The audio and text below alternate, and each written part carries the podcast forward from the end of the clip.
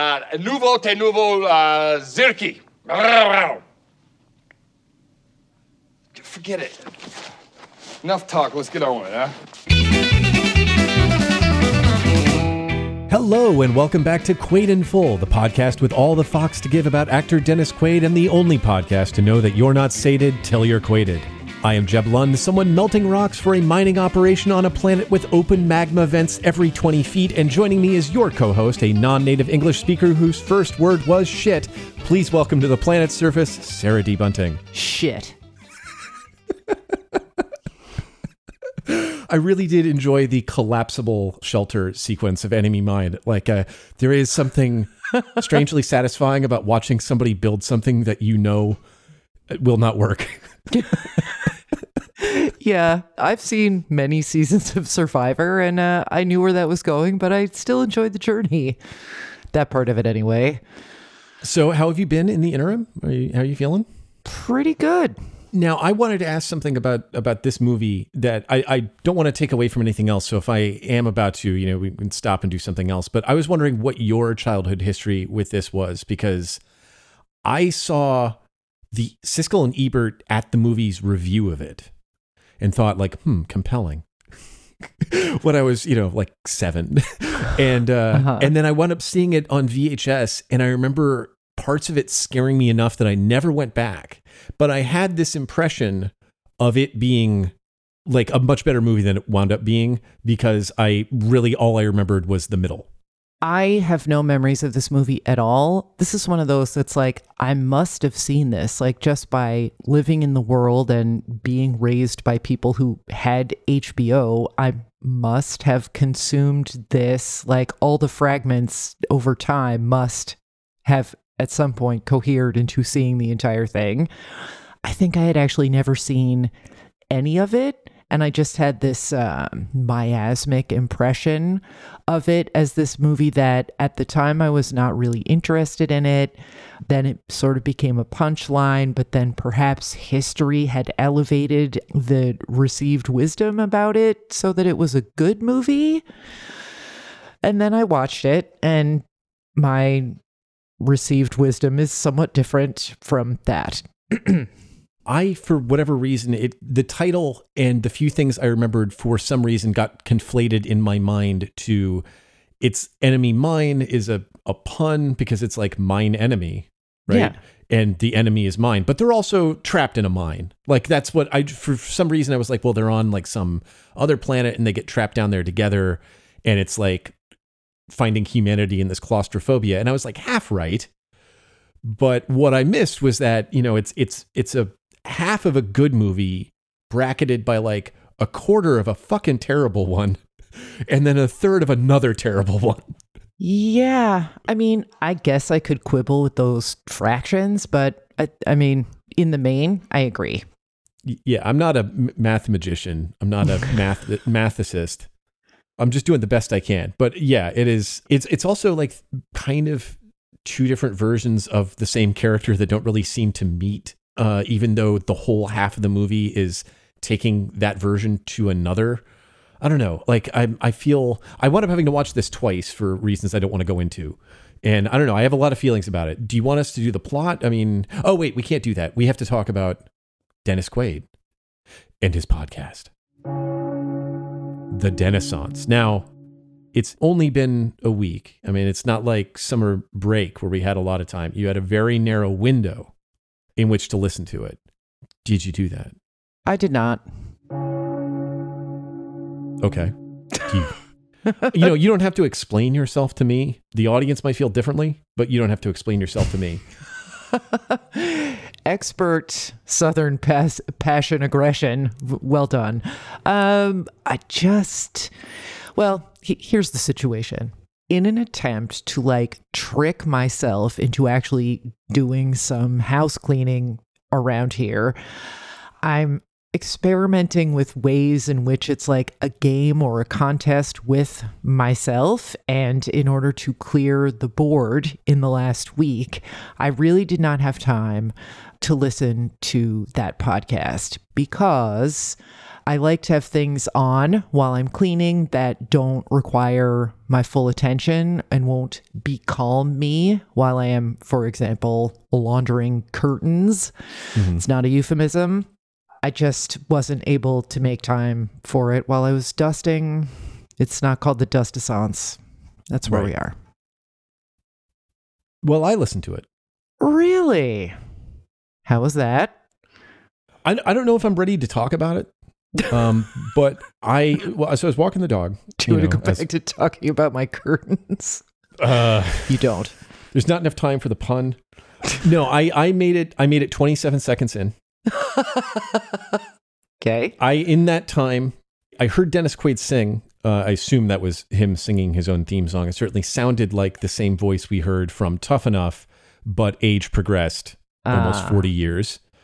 But I did not hear him speak before I had to stop because I honestly had too many problems with it. It was like, you know, when you like do try to do one thing on your computer, it's like completely innocuous and it's like, you have generated a fatal error. Just Uh-huh. and it's just like fuck off. And, and that's what happened. Like I got to about minute, sorry, second like 21 or so, and I was like, oh hell no. And then I hit second 27, and that's the point, part where I ripped my headphones out of it so it would just stop playback. Okay. I'm not ready. I can get into it later. But I mean, it's it's the singing alone had this effect. Okay. no, it's it's actually it's the the the talking because there's somebody else who speaks. I don't know. It's kind of like if you were tuning into the KFC podcast and and like it opened up and somebody was like, "Hello, I'm not Colonel Sanders, and in fact, I don't eat chicken." But and then you're just like, "No, fuck off." I'm gonna need to do some podcast engineering. I'm gonna need to cut some stuff and play it for you. You know, I'm not trying to be Southern passive aggressive here. I think that's the only way you're going to hear it at this point. Is I'm kind of have to just drag you over to the speaker. Okay. Can I ask one more question? Then we can get into a plot summary of Enemy Mine. Yes, Did but you did you want it to try- be that question? Did you try to start? No. Did you did you try to start at the beginning of the Dennissance, or had you selected a particular guest slash topic to confront? I didn't want to, you know, because obviously all shows figure out what they want to be, and the first episode is not, you know, the pilot is rarely indicative of how it's going to be on episode mm. 24 or whatever. But I felt like only fair to go back to the beginning because, you know, Dennis Quaid is presenting himself. I listened to the trailer advertising it, but I wanted to go back to episode one. Okay. Um, the, and the trailer is like, well, coming soon. Because we, we listened to this before we started the last season. And it's like impresario, renaissance man, you know, like uh, Dennis Quaid does it all. And so you've got a guy who's, he's doing his own music, he's hosting things, he's an actor, but he's also, you know, like a bon vivant. And you're going to get this like full court press of, of cultural signifiers and, and tastes and, and just media things, right? And, and, by 27 seconds, like that idea has been impeached. You're like, uh-huh. if wait, hold on, you're you're a musician and you produce something that sounded like okay, well, all right, you, you know what? I've said too much. okay. Should we do the plot of Enemy Mine? Why not? Dennis Quaid is Davidge, a moron of the late whatever century who has been given billions of dollars in starships. And it turns out that the Earth's Galactic Federation is at war with the Drac. Why? Because the Drac have declared squatters' rights on worlds with valuable resources, and it's up to the U.S. landlord fleet to frag these fools for capitalism. Davidge immediately sabotages the cause of Blood for Oil and recklessly pursues the space fighter piloted by Jeriba, Lou Jr., hounding him toward planet Fyrine 4 until they, they both crash. From there, Davidge extremely counterproductively tries to fight Jeriba on this hostile planet until the two realize the planet is a greater enemy than they. Over the course of three years, we witness Davidge and Jerry learn each other's languages, lineages, and faith while saving each other's lives and sanity. Eventually, Davidge can't shake the certainty that he's been hearing spacecraft at night and parts heartbreakingly from Jerry and goes on walkabout, only to discover the scavengers who are using Drac slave labor to mine ore, something they do with the tacit toleration of Davidge's military. So he flees the scavengers and returns to Jerry, only to discover that the hermaphroditic Drac is pregnant. Jerry ultimately dies in childbirth, and Davidge must raise his son Zammis. Uh, and if he ever escapes uh, Fyrine 4, he has to bring him to the Drac homeworld and recite his lineage back generations to help him join as an adult Drac. Anyway, we see these heartwarming moments of him raising him before Zammis rebels and goes to the forbidden area of the planet to see adults who look like him. And see them enslaved by the scavengers, and he's immediately captured. Davidge runs to his rescue and is shot and left for dead. Suddenly, his military finds him and rescues him. His recuperation appears to take mere hours, and his fleet is conveniently still parked right over the, pl- the planet, letting him steal a ship, blow a hole in the mothership, escape down to the planet, and almost immediately find himself completely fucked. His buddies, including Elizabeth Olivet, my angel, come to his rescue, and the Dracs slaves rise up and rebel. Zammis is safe, and nothing is resolved, but who cares? We slam to a voiceover as we see Davidge's spacecraft parked right next to one of the holiest sites on the Drac homeworld as Zammis's patrimony is listed, and he takes his place as a full citizen and scion of his family. The end. I mean, I really didn't like this. And as the movie wore on, especially after Jerry died, I really began to resent having to watch it because it's a great white savior opposites buddy movie that has the last scene of the first Star Wars movie tacked onto the end, kind of, but with no Chewbacca. And Dennis Quaid is completely overmatched in every way. He's overmatched by the wigs, he's overmatched by the script. There's like 17 shots of his character traipsing around in long shots so that you can see how much fucking money was spent shooting this bullshit. He's overmatched by returning Quaid in full supporting actor Louis Gossett Jr. Just everything about it is like uh he, he's just he just seems to be kind of floundering. Like he's making an effort but this is not his jam. This is not my jam. I found it really condescending and there's a lot of goo. I i no i don't like it. It is mine enemy actually this movie thumbs down. Uh, Yeah, I mean, the ending is so bad. The middle I thought was good. Louis Gossett Jr. and his Jerry is the, by far the best part of the movie. absolutely I do think that there is kind of like when you're wearing that much costume makeup, you get to do more, you get to do weepier and bigger emotional gestures.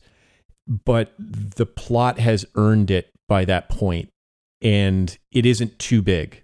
I mean, it might be a little mawkish toward the end, but I mean, they they did the work to get to that point, and the only thing that really sabotages it those those scenes, especially the the I'm pregnant and then you know like recite my lineage back to me scenes.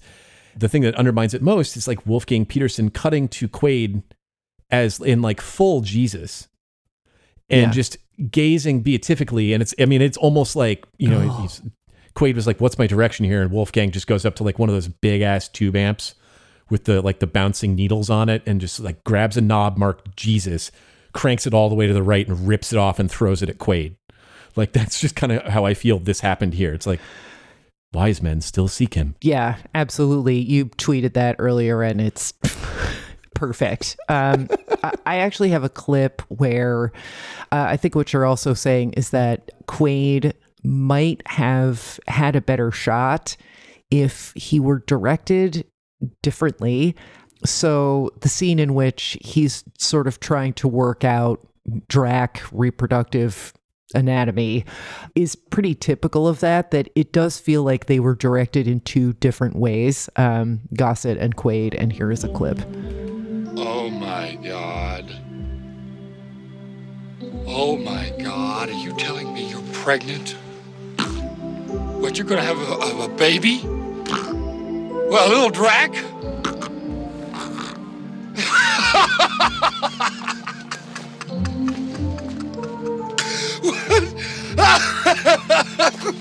what? How? Don't look at me!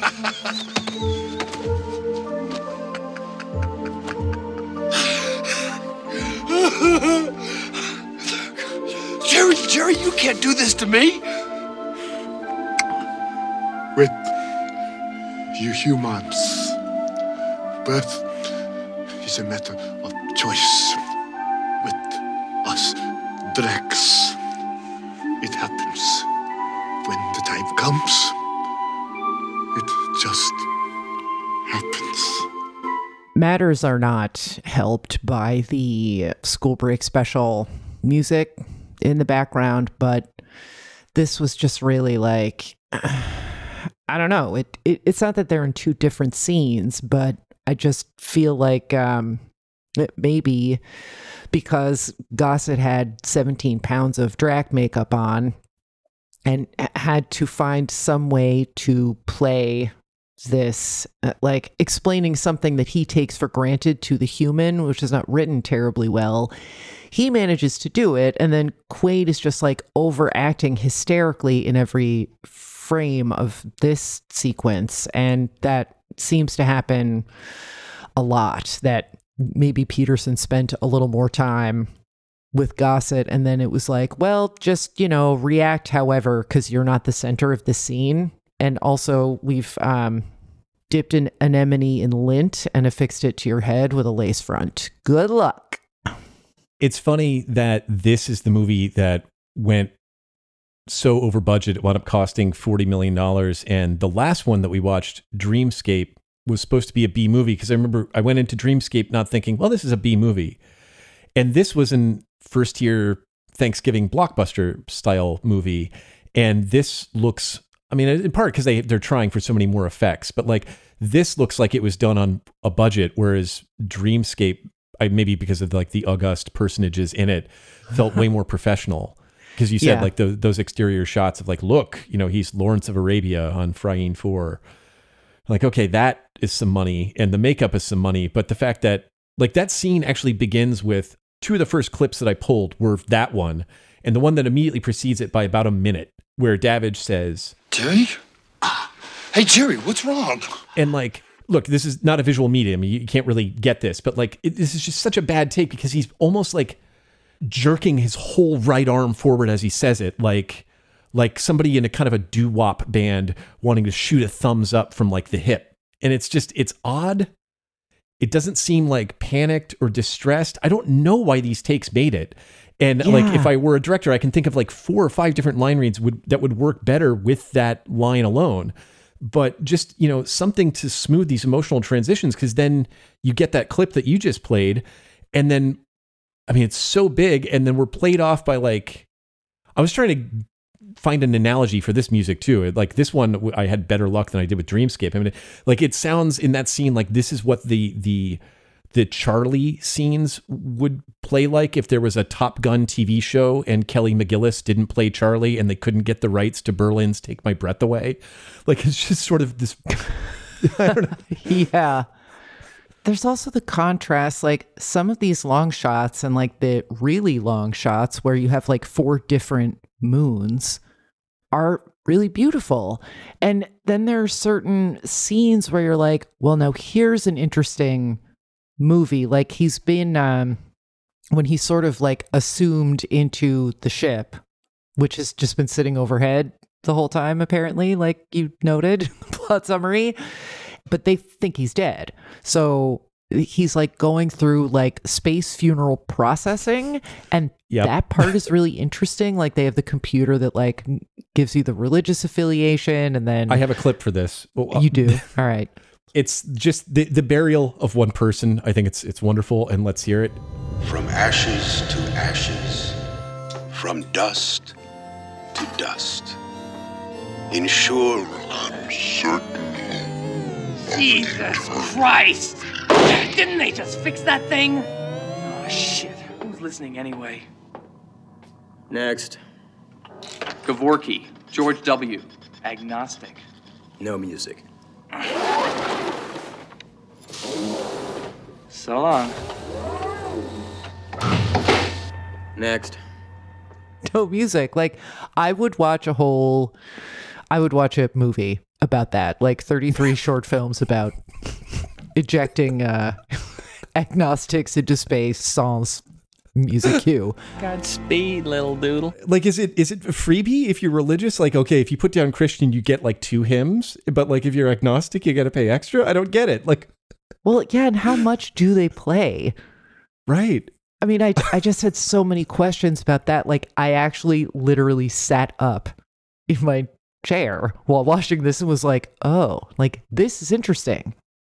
I am not all that interested in like, oh my god, like basically a white dad raising a black child. Like, I'm interested in that story generally, but this version of it is like they're just trying to bury it under all these prosthetics and I have a I have a clip of this too that um actor playing Zammis he actually played a young OJ Simpson in some TV movie like 25 years ago.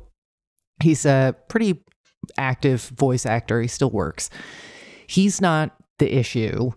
I try not to bag on child actors, but uh, this is some like weapons grade space treacle that they're mining in this scene. What was my parent like? Zammis. Your parent was my friend. Oh, What's friend? uncle? What is friend? And then, you know, he like comes to rescue Zammis from the mine. And the whole story of how it they had to basically put a mine in the script on like the fourth draft because they thought people wouldn't understand the title enemy mine otherwise like then maybe just change the fucking title And again, like there are just exposed magma vents on this planet. Like just there are gates to hell open all around you. Put a ladle in one of those. Waste less energy. Or since you already set up a whole system of conveyor belts a la the door factory in Monsters Inc., why can't you just automate everything and leave the fucking Dracs out of it? Right. Tough guys. But then, you know, then uh, Captain Jesus doesn't get to be the great white savior. And I mean, ugh, I don't know. This isn't how we do it anymore. I, I can't stress enough how bad he is at saving anybody.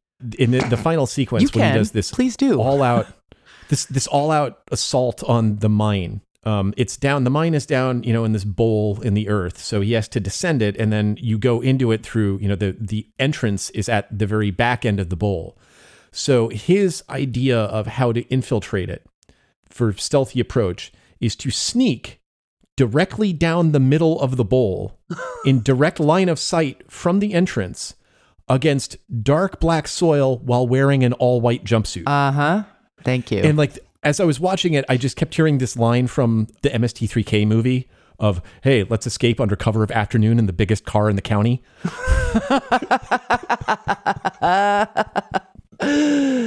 yeah.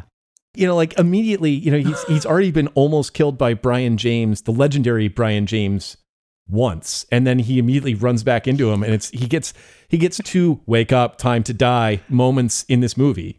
Like one wasn't enough. Brion James almost killed me once. once. Also, the like as an action sequence, I expect better from somebody from Texas. Dennis Quaid is holding his laser weapon like somebody who's never seen a, a pistol before or his revolver, because like that's the other thing. They've got interstellar travel and then they're shooting everybody with like nine millimeters. Yeah, my notes uh, read that he looked like Roger Clemens trying to bat during the World Series. He's he's almost flinging his gun at the target, like he's just got it down in his lap, and then something comes and he's like, "No!" It's like this pesky, like just go away with the gun.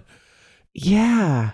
there's I don't expect there to be like Colonel Dale Dye or whatever or Captain Dale Dye like on the set for everything, but just get somebody who's like you know what you do is you okay so the, the bullet comes out of that end so that's the one that you point at the you know what I've said too much let's let's dial it back But you know that um, moment at the end of The Fugitive, the big like ballroom confrontation where Harrison Ford can't get the name Provasic out, but they they left it because it read properly. Like he's like this is an extremely unusual situation all around, and drug names are always really hard to say, and he's pissed off, so we're just gonna leave it so it tracks.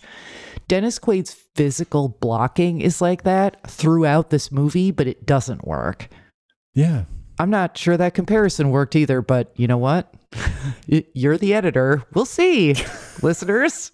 I mean I, you you don't want to nitpick but stuff like this. But you know, if you've got people who are named the scavengers and they seem to be running a slave labor operation with the toleration of defense appropriations for a galactic empire, like they're probably more than scavengers. Like they seem to have a lot of resources. I'm not really sure how they got that name. Like Yeah. and uh, just on the, the the military safety thing, like Davidge is hunting a bug. He shoots it in the eye with an arrow, and it has no effect. And he's like, "Well, what I should do is chase after that thing that is Yeah. impervious to my only weapon." And then his idea of chasing after it is like, "Well, there's a boulder here, and I can't see over it." Better fling my, bu- I just Fosbury flop over that motherfucker, and oh no, I landed in something that is definitely not the Sarlacc pit, the copyright compliant Sarlacc pit. F- funny how often he ends up in copyright compliant situations.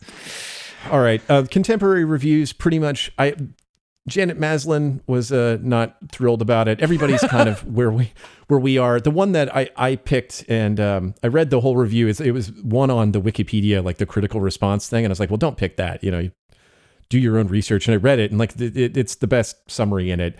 Two and a half stars from Ebert, and he said the movie made no compromises in its art direction, its special effects, and its performances, and then compromised everything else in sight. And I, I don't think there's a better way of kind of like explaining how this movie had this survivor friendship story of cultures meeting at its heart, and then somebody just flips a switch after he gets shot and left for dead. It's like, and now let's make it stupid. I mean, I think I could have lived with the condescending, uncle centric version of this hero's journey if they had only focused on that, or if they had been a little more montagey and not malicky, but just like a little more elliptical about the evolution of this um, relationship that became, or like they had let Jerry live.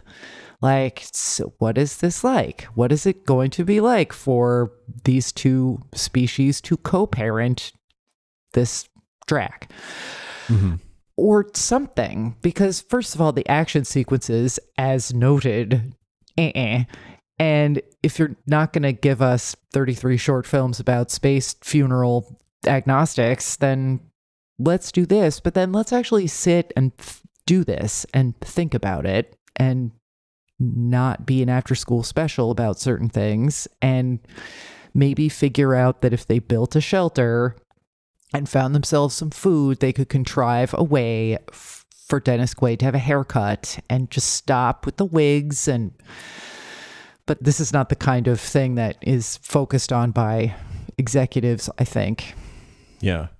For something that obviously had a little doctoring done to it, I think a lot of people were asleep at the switch. I mean, mm. after Jerry becomes pregnant and he's worried about what happens, and you know why he's making Davidge memorize his entire patrimony. I mean, you guess what's coming. But in this moment, you have them kind of turn to each other, and uh, Jerry says, like, so who are your folks? and you're like, you've been here for three years. Yeah. I, I- you know, some of these conversations probably could have been had already. I, I- Yeah. like we don't we don't get to this salient moment uh, except by this really weird contrivance that you would think two people had nothing else to do. They'd have gone over favorite color, how you lost your virginity, all this stuff long Yeah. ago. And I would think Davidge would have a much better idea of his uh, his friend's peculiar reproductive anatomy, and and what makes all that tougher to deal with is like it's all over at like um, an hour and forty, and I don't need every movie to be two hours and twenty minutes long, but for you you unpacked a lot of ideas and then you slam them shut by just putting this Star Wars knockoff on, Yes. and then after that going like, well, you know what, the voiceover will take care of it. Yeah, and his voiceover is so bad. I've I have clips for that, but we should get into it in the Quaid Qua Quaid section, I guess. the only other thing I had was just like I would have been take out all the scavengers. Like we already know that like this kid is in danger and he's in danger if they meet their opposites at any point, right? So Yeah. you don't need to do okay, there's an awful mine. You could just have him stealing a fighter and trying to get trying to get Samus to the Zammis to the Drac homeworld. And then having to evade his own people and becoming refugees. And then how do you get to, you know, this like the whole thing of like the ship parked there at the end is just like imagine somebody parking like a Stuka bomber right next to Westminster Abbey. It's like I'm here for the coronation, you know, like that. No, that's not going to work. And and so they they just have him like he just flies there and gets to land and like here's your kid back. Like that would ever happen. So why not have a better story of like you let Lou Gossett live, you let you know, and then how are these people getting there? How do they? Well, and what happens after? What happens Yeah. after the like recitative? Does he just like put a whole bunch of black and white cookies in his purse for later and peace out? yeah, how are they going to live talk with again? them now? Like I think he has to, eh? Well, that, that's the other thing that's not really resolved. So we get this, um, you know, the voiceover comes in. And when, in the fullness of time, Zammis brought its own child before the Holy Council, the name of Willis Davidge was added to the line of Jeriba. It just kind of comes in. It's like, well, don't ask where all the slave labor went. Don't ask if it was freed. Like, because this was already a completely tolerated policy by Davidge's own military. So I'm pretty sure all these guys who are just, you know, chucking rocks are not like, here's your amnesty, go home. You don't find out whether he was prosecuted for stealing a military vessel, blasting a hole in the wall of another military vessel, and then going on to commit multiple murders. Like none of this is a sanctioned operation. He's just suddenly like on the homeworld of his homeworld's enemy in the High Temple. It's like seeing George Bush at like the Kaaba in Mecca, going like, "Glad you're all here. I got some paintings." You know? Yeah.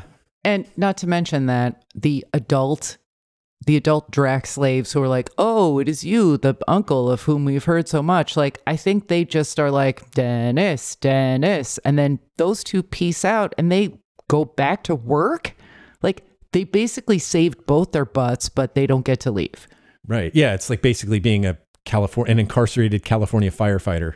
Yeah, that's it's exactly what it's like. Like maybe the movie could be on someone's side besides its own. Yeah. Just an idea. Yeah, it reminded me. I, I was watching one of the new seasons of MST3K because they did a whole bunch of um, Doug McClure movies, like Doug McClure doing um, uh, Edgar Rice Burroughs, right? Like he did a bunch of these 70s, and Peter Cushing was in one. Call back to last week. Anyway, uh, like Edgar Rice Burroughs, he did a whole bunch of these movies, and there's like one scene where he goes in, he's got to get like a weapon to fight the bad guys, and he runs in, and they're all these slaves, and he's like. Yoink! And then just takes off, and you're like, our intrepid hero, ladies and gentlemen. yeah.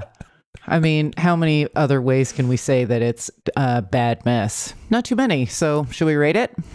Sure. I'm going to go ahead and give it a four. I want to say like it evens out at every point where like there's a thing I like and there's a thing that I don't like and they're, you know, they, they kind of cancel each other out, but there's just too much I don't like. But that middle bit and Lou Gossett and how he, he portrayed Jerry, like I, that is such a good middle bit. It makes me wish there was a two completely different movies bracketing it than the ones we got. But that's enough to go pretty far for me. He manages, even under all of that uh, nonsense on his face, to cut some pretty sweet side eyes at Dennis Quaid. You'll see those in our visual aids, which you'll see on our Twitter account. That's Quaid in Full Pod. It's not enough. Three from me. Yeah, fair enough. The Quaidosity, I think, is also going to be low, but um, you know, the last time we did this, I was really thrown for a loop by your take, so I'm interested to hear how you did this one too. Let's hear a little from the opening voiceover, shall we? Mr. Quaid, your Novocaine. By late in the 21st century, the nations of the earth were finally at peace, working together to explore and colonize the distant reaches of space.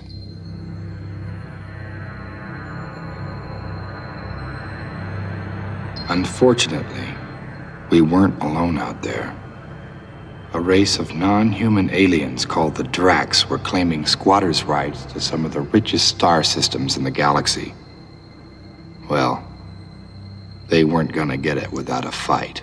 They also aren't going to get it without the seven iron, Nigel. Not indicated at this distance. Here's the backswing. Were you in a library? Is this the Masters? The fuck? I mean, at least there was some emotion in that section, which is more than you can say for a lot of the rest of the voiceover, which is also like what a obvious crutch that sometimes is. Ugh. I mean, I just applaud this movie for opening up with the globe has been united. Humanity stands as space's fiercest landlord. Like how how can you make me sympathize with you less? Like they they claim squatters' rights, huh? To the galaxy that you just also claim that on? Like who gives you the fucking right? And then we find out later, you know, Jerry and uh and Davidge come to blows, like they're freaking out and screaming at each other and and Jerry's like we were exploring those those planets hundreds of years ago. Johnny come lately. Just a bold decision to, to open with that. I, and I'm I'm totally digressing here, and I'm sorry. I mean, not really though, because there is absolutely nothing in this movie that is helping Dennis Quaid at all. I don't think this is a good performance, but it's not a good script. It's not good wig work. Like, there's never any good wig work. That's just life in Hollywood when they need you to be Jesus in six weeks of shooting. But nothing like he, he's not being helped by his director nothing here is on his side. And despite a couple of glimmers at the beginning of like, Lieutenant Tuck, hotshot pilot, there's like, there's a wolfish grin which is wiped off his face 0.2 seconds later by a horrible explosion. Mm-hmm. And then he is shot out of his plane or whatever happens. I already forgot. you know, don't at me. It's not good and it's not Quaidy it's not like stripes level unquady, but this is just not given how many elements are present that you'd think would get a Quaidier result, it's that much more disappointing that it comes in at again a three. Is it even that much? I mean, I was debating whether two or a one. I mean, it can't be zero. That's the stripes rule. Yeah. he has to be you cannot actually establish his presence in the movie is is the only way you can you can dole out a zero. I was just to go with two because there is that glimmer, and there are a couple, just sort of like maybe swashbuckling, kind of eye rolling, adventuresome tones in it, but they never cohere. They never they like you said, it gets wiped off his face or or emotionally stamped out by the next thing that occurs. It's a tease, but it's not it's not like the ones from from last season where you get a little tease of, of Quaid's ability to do that, but the character is so milk toast or simpering. Right. Or, or it could be anyone or should be anyone else. Like yeah. this is, you know, he's being called on for like Bill and Bill on his own skills in space. So it's really disconcerting. And and he just came off being a very plausible and very well acted and directed and presented fighter jock. So you know he can do that. Yeah and then we're we're not getting that. In fact, I mean, to the extent that we get his fighter jockitude, it's like this guy's a dumbass. This yeah. is just who gave this guy a plane? Yeah. I I mean, I wasn't going to go as low as a 1 because he's a lead. And yeah. occasionally you see his teeth, but like I I mean, I'm comfortable with you doing it, so where you where are you crash landing with this? I, just I think a two. I, I don't feel comfortable being as low as one because there are more glimmers, and I don't feel the same sort of hopelessness I did last year. Maybe that's just where we are on the calendar doing it. But yeah, yeah, I get it. I had one thing I wanted to, to say before we went out because you, you kept making a point and it was good, and I didn't want to interrupt you. But that the automated space burial scene, uh-huh. this movie came out long enough after Wrath of Khan that I wonder if that's because even in the the way that they're kind of coming rolling down and then being shot out of the ship. It's almost like somebody was like, "Well, what? If, I liked Wrath of Khan, but I want to make fun of that." Because it's almost a piss take, and like when they when you get that kind of like pneumatic just, of the uh-huh. body just like you know futzing out of the, the the the ship, I kind of expected them to play like a four times speed MIDI file of like Amazing Grace. They're like, "That's it, we're done," you know, and that's the end of that chapter. Next time on Quaid in Full, it's the movie that made boomer moms everywhere uncomfortably horny in front of their families. But things are only getting big and easy next week. In the meantime, grab a shell impervious to meteorites and hunker down with the show notes and follow the podcast on Twitter at Quaid in Full Pod. Wondering when your favorite Quaid joint is getting the business or want to give us yours? DMs are open and Sarah is standing by. Quaid in Full is hosted by Sarah D. Bunting and Jeb Lund and edited by Jeb Lund. Don't subscribe yet? Hit pause on the fully automated space burial line, and as your last act, sign up wherever you get your podcasts and rate and review Quaid in Full so other people can find it. Thanks for listening, and we'll talk to you next time.